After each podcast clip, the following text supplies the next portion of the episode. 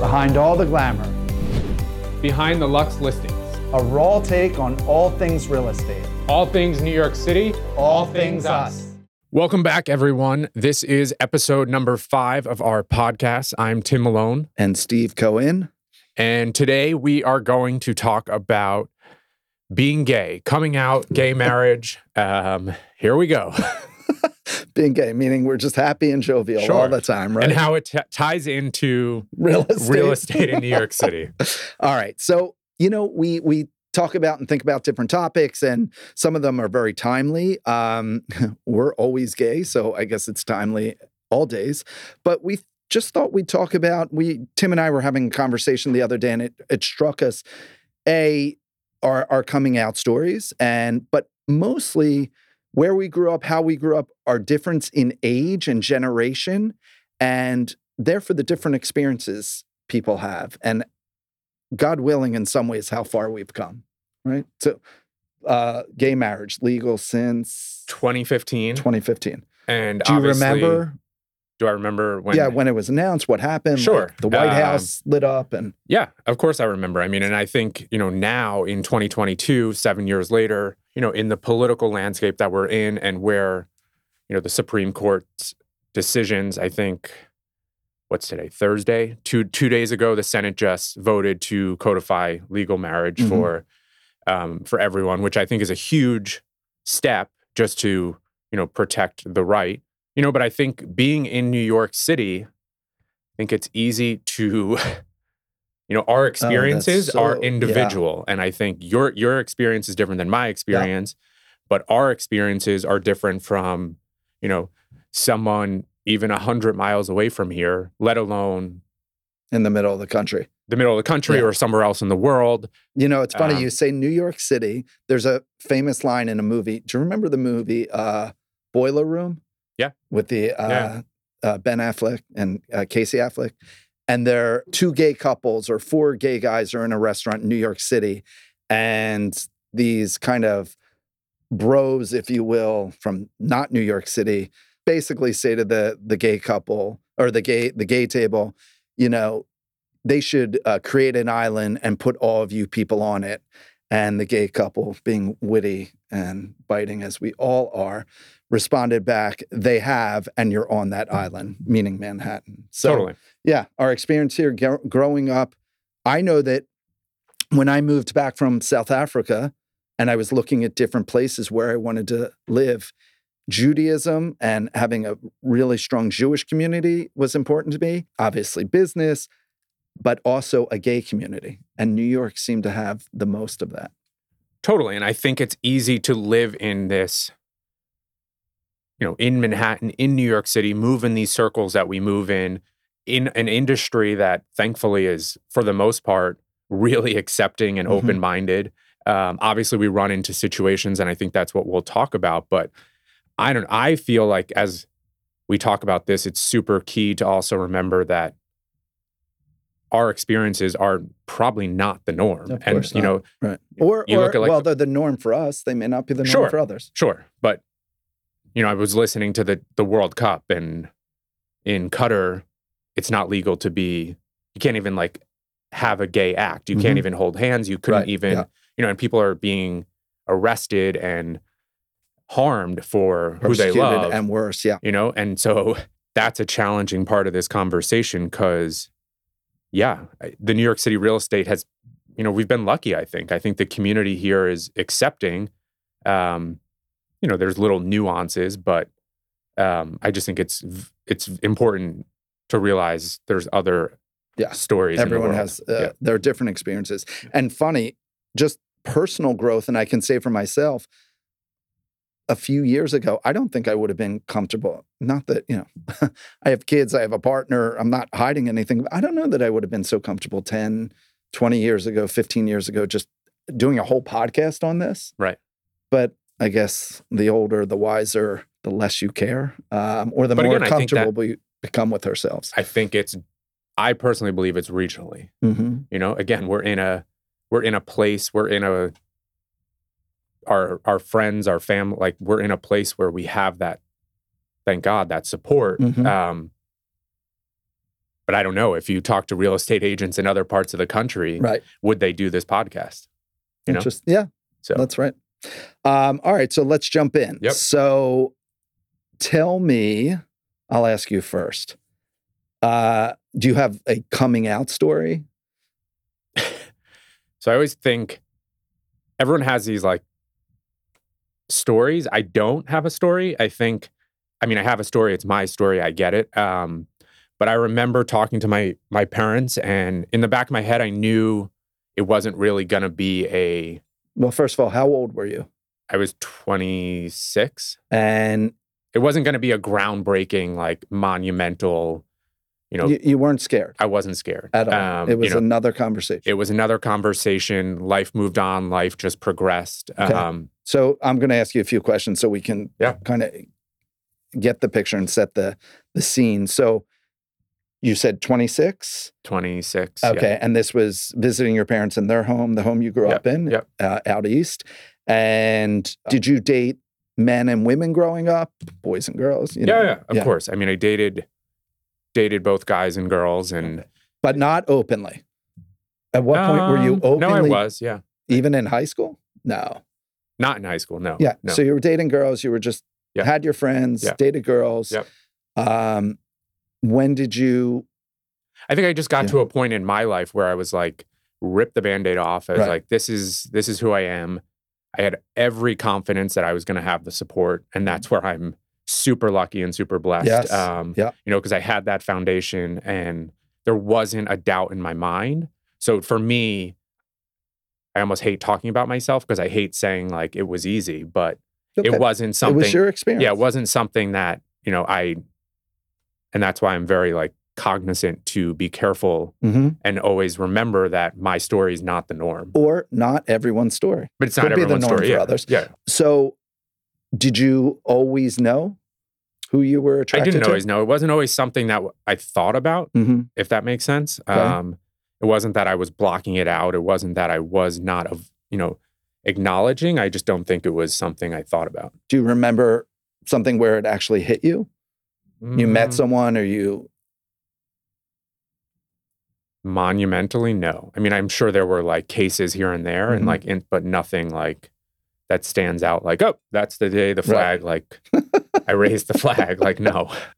Do you think, um, all right, so you sit down with your parents, did you call a meeting or it was casual? It was like, just like, yeah, I, I mean, we were talking and then I just kind of told them and, and it's exactly what I thought it was going to be. Like, and they said, okay. Yeah.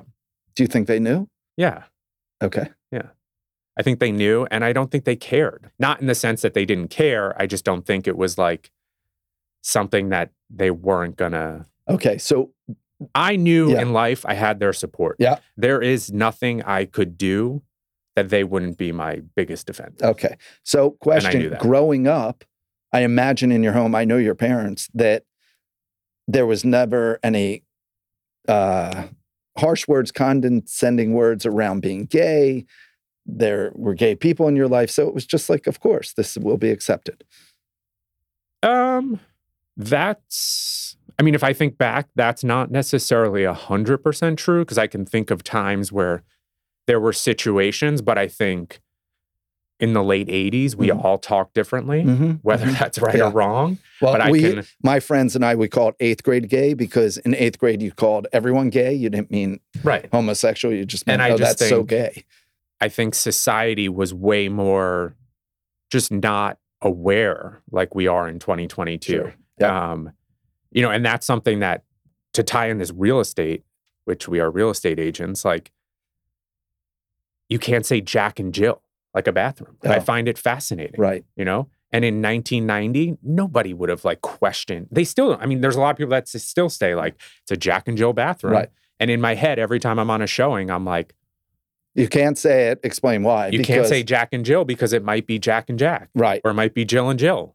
Right. And, which is, you know, okay. I'm not going to like raise the red card and say, guys, you can't call that. But right. in nineteen ninety, that was never even a discussion. Yes. So with my parents, if I think back, were there, yeah, there were, of course there were comments in our house. Not of course, but there were. Right. Were they like awful? No, but I just think it becomes awareness. And I think we've all grown in the last thirty years. And now it's just, you know, I mean, Don's, a, you know, my partner's a huge part of my life, my family's life, my nephews, my nieces. Like, there's no, it's just, it's just a part of my story and a thread of, you know, the fabric of my life. Like, I don't see it as like, it's not a, I don't know how to say it. It's just All right. not a. So there you have it. That's our podcast. Yeah. Tim has no story.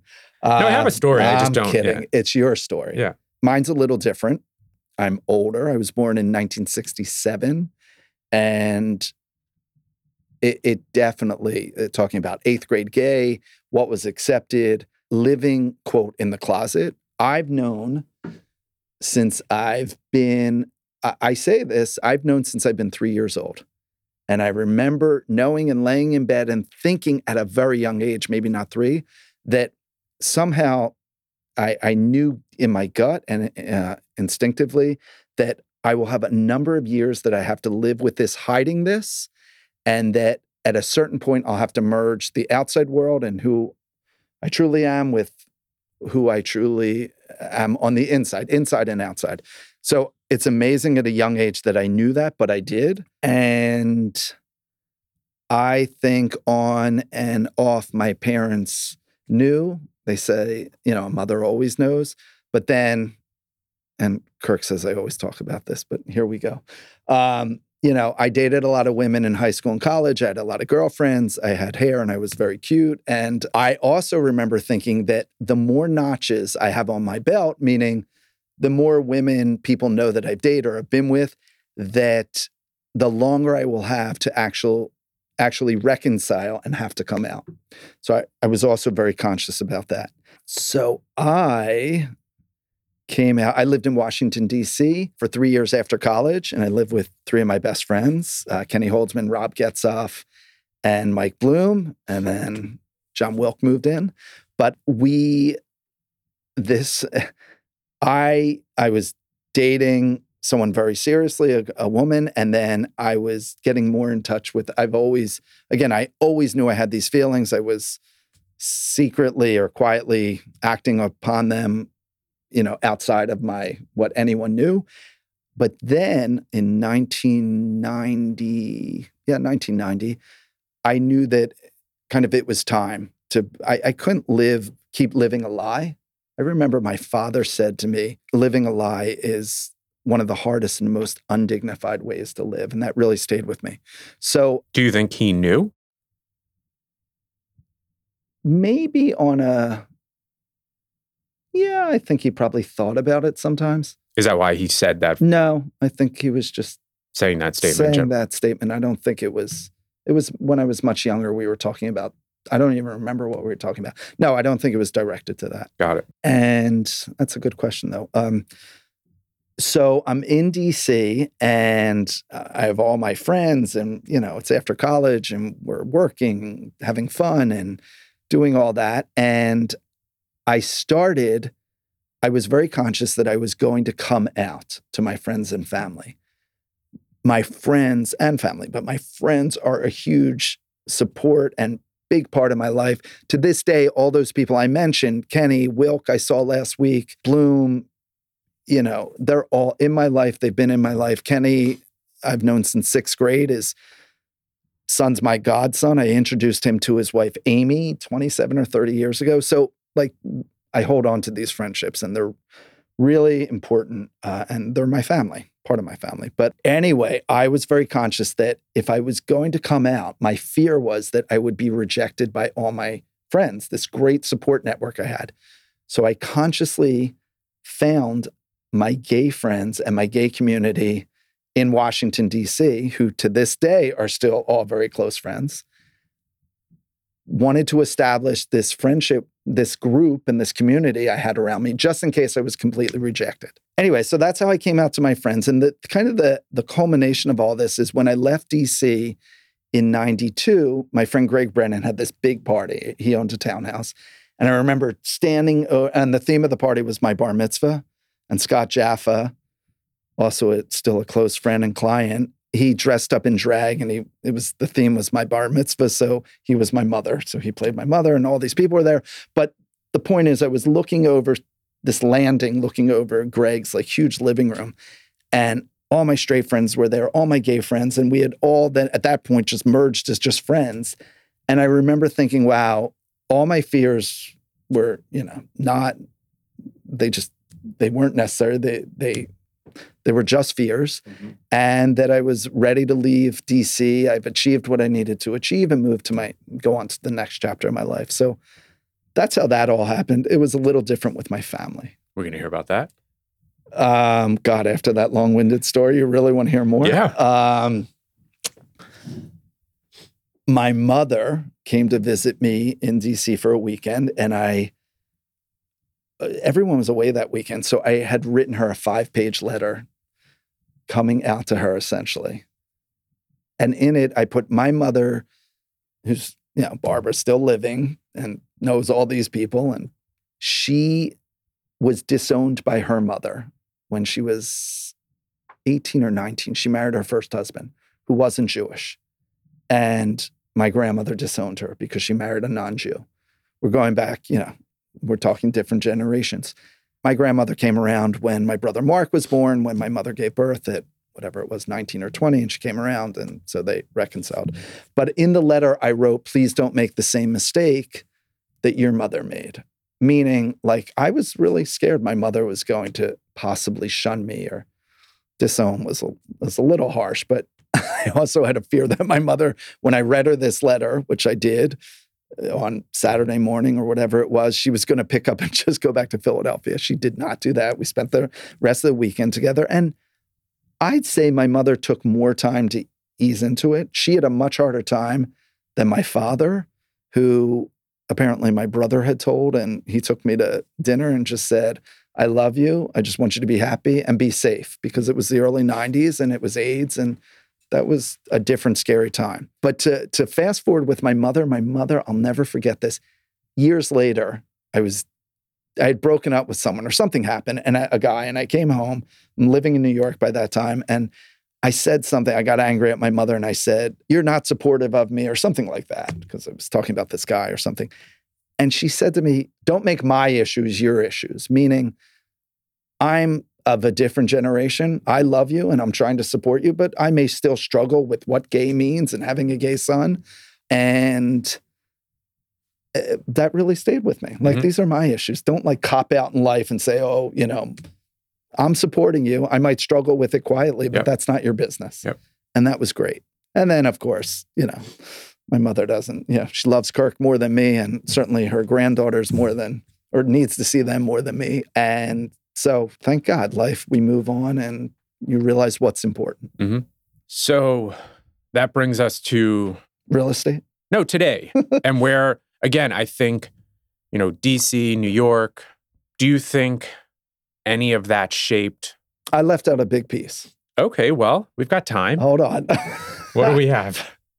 Because you say D C or New York. Right after D- DC, right, you those went. three years, I moved overseas. Yep. And I traveled through Europe and parts of Africa, and then went, ended up in Israel and started becoming more traditional and religious. Mm-hmm. And in traditional Judaism, it says homosexuality is an abomination, as is not keeping Shabbos and eating pork. And so, and they said it's a choice. And I had dated women. I love women. So I decided I'll just make this choice, and I'll just be with women. That actually didn't work. So you basically just reversed everything you just told us. Yes, exactly. I went back in the now closet. Now we have another story to hear. I went, God, was it that boring? No, it was great. um, so I used to go to Tel Aviv. Well, that's too much information. Anyway. So you got back from Israel. Well, Israel, then South Africa, then Australia, and I was still in the closet, and I would go, again, play play on the sidelines. And, and then you came to back to New York. Moved back to New York, and it was my friend Michelle Chant, again, from Washington. See, we we stay tight, this group of friends. And Michelle was now living in New York, around the corner from me, on the Upper West Side, eighty-fifth and eighty-fourth Street. And I was going out with, I was dating women, but I was also dating guys. And Michelle said to me, you got to stop this. And you got, it's not fair to you, but it's also not fair to women that you're dating if they think you're truly interested. And so she helped me kind of like pull that together. And she was one of the friends from D C? Yeah. Got it. And not only D C, but from high school. Got it. Okay. Yeah. So now in twenty twenty-two, mm-hmm. um, I think let's talk about like New York and the culture and I guess why you came to New York. Like, did it, did being gay or did any of that impact why you came to New York? Yeah, I said earlier that um, Jewish New York City, it's, I wanted to go to obviously a big city. I'm moving yeah. back from Johannesburg, which I loved, but, and it's a big city, but certainly not New York City. So it was either go back to Philadelphia, which felt too provincial and I didn't want to, it felt like going home. I didn't want to do that, even though I have this mm-hmm. huge community there and my family. Go to L A. I didn't want to go to the West Coast. The whole point of moving back from overseas after six, seven years was to be close to everyone who I was missing, mm-hmm. and, and including my family. New York just made sense. Yep. It's close enough to all that. It's international. There's a huge Jewish community. It's very Jewish, I think. Mm-hmm. And it's also very gay. Mm-hmm. And so my two communities, I could mesh my two communities. Mm-hmm. And I would say the same thing. I think New York just for me very was... Very Jewish for you? Very Jewish, yeah. No, but I think, you know, I went to... Grew up on Long Island, went to school in Boston. Right. And then New York was just always on my mind. Um, Did you ever think about anywhere else? No. Um, you, you, in my twenties, yeah. I always thought you about... You studied in Spain for a semester? Studied in Spain in college. And never... Never thought, thought about, about going that? back. Okay. I did think about We're going overseas. to the West Coast in my twenties or right. something like that, but...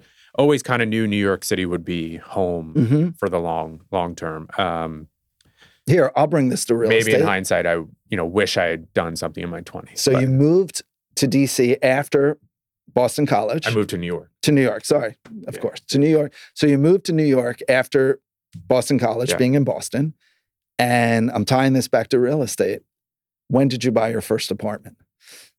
Uh, t- two, when I was twenty-six or twenty-seven. Okay, so like, yeah, pretty, that's not like four years after moving to the city. Yeah. It's pretty good. Yeah. But I guess my question is, is real estate, you know, when we hear about people's like coming out stories and being gay, there are a lot of gay real estate agents. I mean, yeah. I feel like it's, I feel like sometimes I go to conventions or retreats and I'm like, oh, are they going to have a gay night here? Because there's forty gays at right. this convention. It's and like gay there's, Aspen, ski um, week, gay ski week. Yeah. It's true. Yeah. You know, and I think it's a very It's a very gay-friendly, gay-friendly industry. industry.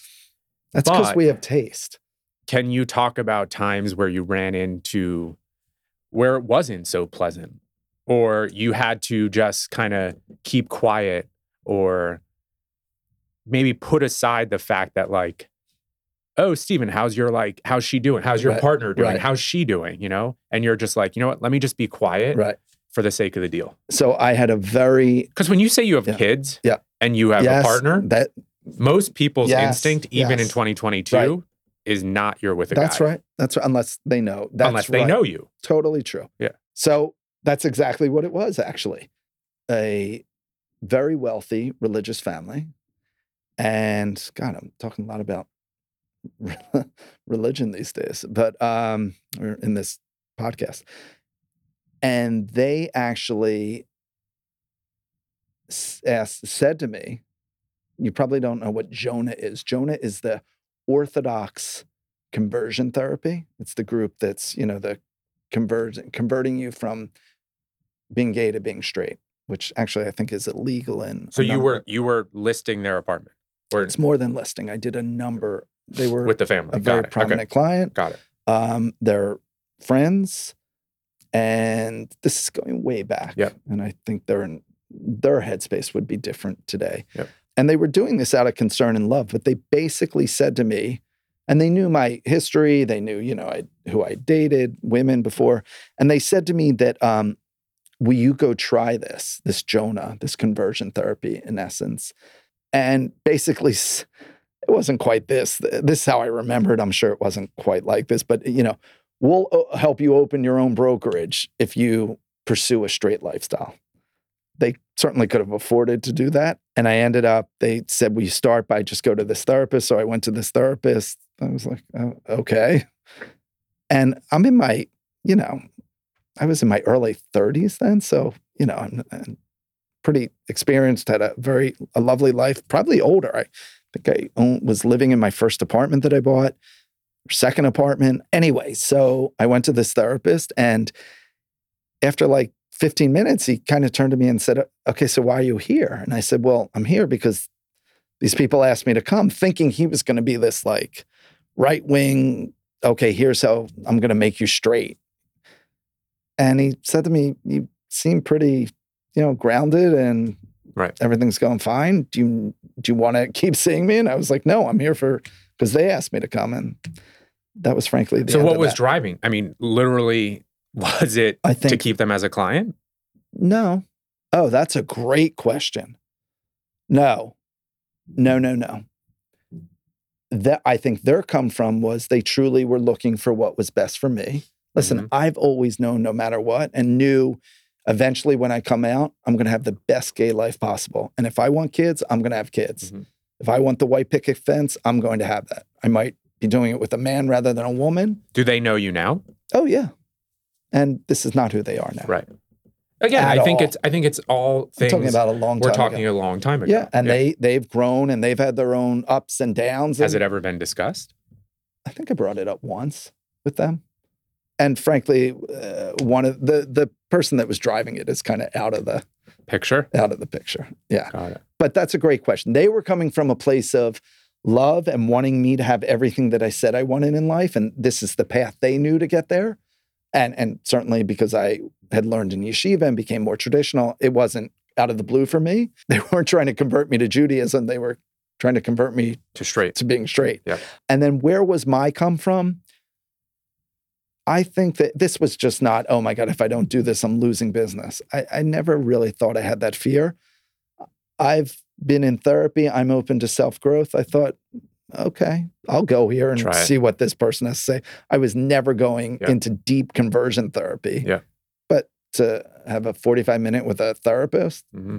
who cares? Me talking more about myself. And I think that's the big thing is now in twenty twenty-two, especially again, I'll say in New York, yeah. in the lives we live, a story like that would be... As I said, it's kind of like, whoa. Right. Yeah. And it's hard for me. I oh mean, it's God. like, yeah. but I just don't, I mean, I'm sure it exists. I'm sure on the streets of, of Manhattan, it, yeah. it exists, but we just don't hear about it as much here in twenty twenty-two.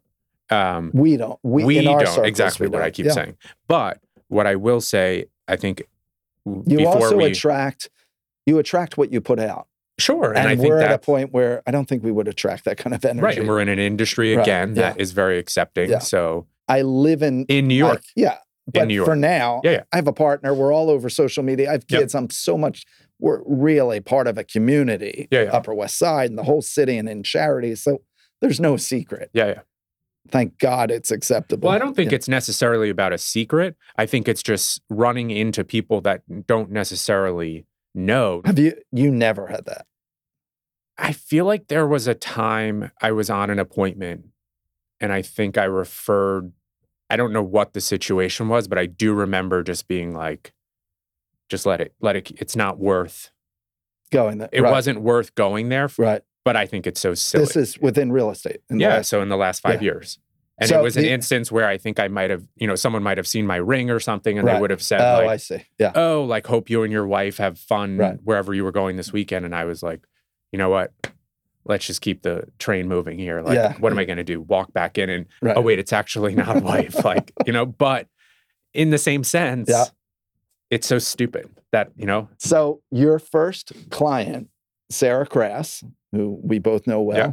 she, I remember she, uh, afterwards, you know, we were talking and she thought you were straight. Not that right. who cares. Right. But she wanted to date me. What's that? Is that true? She wanted no, to date she's married. She wasn't married then. Yes, she was. No, she, was yes, she, she was. With Paul? She yes. was married then? Yeah. Okay. She didn't want to date you. I'm kidding. Anyway, but I was like, no, he's right. He's not straight. I think she asked about a girlfriend or something because right, right, right. you guys were getting tight and yep. seeing properties. Anyway, it's funny. Okay, something else I have a question about. So, the real estate industry is here in New York. Mm-hmm. Um, I guess also with business and meetings and companies. Do you have to ever hold back your personal views with like gay and homosexuality in terms of? You know, a lot of this, a lot of this industry is controlled by, you know, people that say might support policies that don't necessarily align with gay uh, gay marriage, for example. Like, real estate companies are known for giving money to candidates that don't support gay marriage. Where do you stand on certain how real do you estate balance companies, that? Yeah, certain it, real estate happened. companies. Yeah. Right. This is something we're going through in our personal life. Mm-hmm. We have friends. We were invited to an event in December. Mm-hmm. And we know that the host gave money mm-hmm. to a candidate that you don't voted against gay marriage. Okay. And we're not going to go. Are you? And are you? And going it's to be... honoring a very close friend of ours. Oh. And we can't go. Because I just don't understand how but if, we can... But if the... Hold on, though. If you're if you're going for your friend who's being honored... I get it. I mean, I could put it, that aside. I get that because of Don, it might make a statement. But it's not necessarily no about that. I think at, right. at a certain point, we all have to say no. Okay. Like, you know, and I would love to honor our friend, but not at the home of someone that gave... And does your friend understand why yeah, you would say no? Totally. Interesting. Do you think you're the only one? I think other people are... I know other people are talking about it. We're the only ones that haven't, that have R S V P'd no. Got it. You know, and it's a love, it's lovely people. Yeah. We like them. But I think at a certain point with where our society is right now, and it, there's just, I can't understand why you would give money to someone, you know, you might support different reasons of theirs, but if someone is anti-gay marriage, like that's anti my life. And you're telling me, It's it's a really challenging topic, but I think it's trying to figure out the balance. It is challenging because, I don't want to get too much into this, but yeah. obviously with politics, they could be supporting this candidate for three other things that, and they weigh those, and they're, they don't like that this yeah. candidate's against gay marriage, but yeah. those three other things mm-hmm. weigh he- very heavy for them. And gay marriage isn't as... So let me ask you. Yeah. Outside of your personal life, in your professional life, mm-hmm. would you be able to stomach taking a deal? Um, Kirk asked me that sometimes. If a certain person came to you. Yeah, if a certain person came said, to you and said, so, listen, I have yeah. this apartment. I'd love to give you the listing. Right. But you know the background. Of who they are? Of who they are and what they stand for. And it might be against your lifestyle. Could you take the deal? If it was so black and white, probably not. Yeah, I think it's... I think It comes back to our conversation last time. The, like, are you putting your, your morality and your ethics above mm-hmm. just the cold cash, if yep. you will? Yep. Yeah. And I think that's hard. And we can transition also into, like, talking about your kids, but it's almost like talking out of two sides of our mouth. Mm-hmm. Like, if we are like, you know what?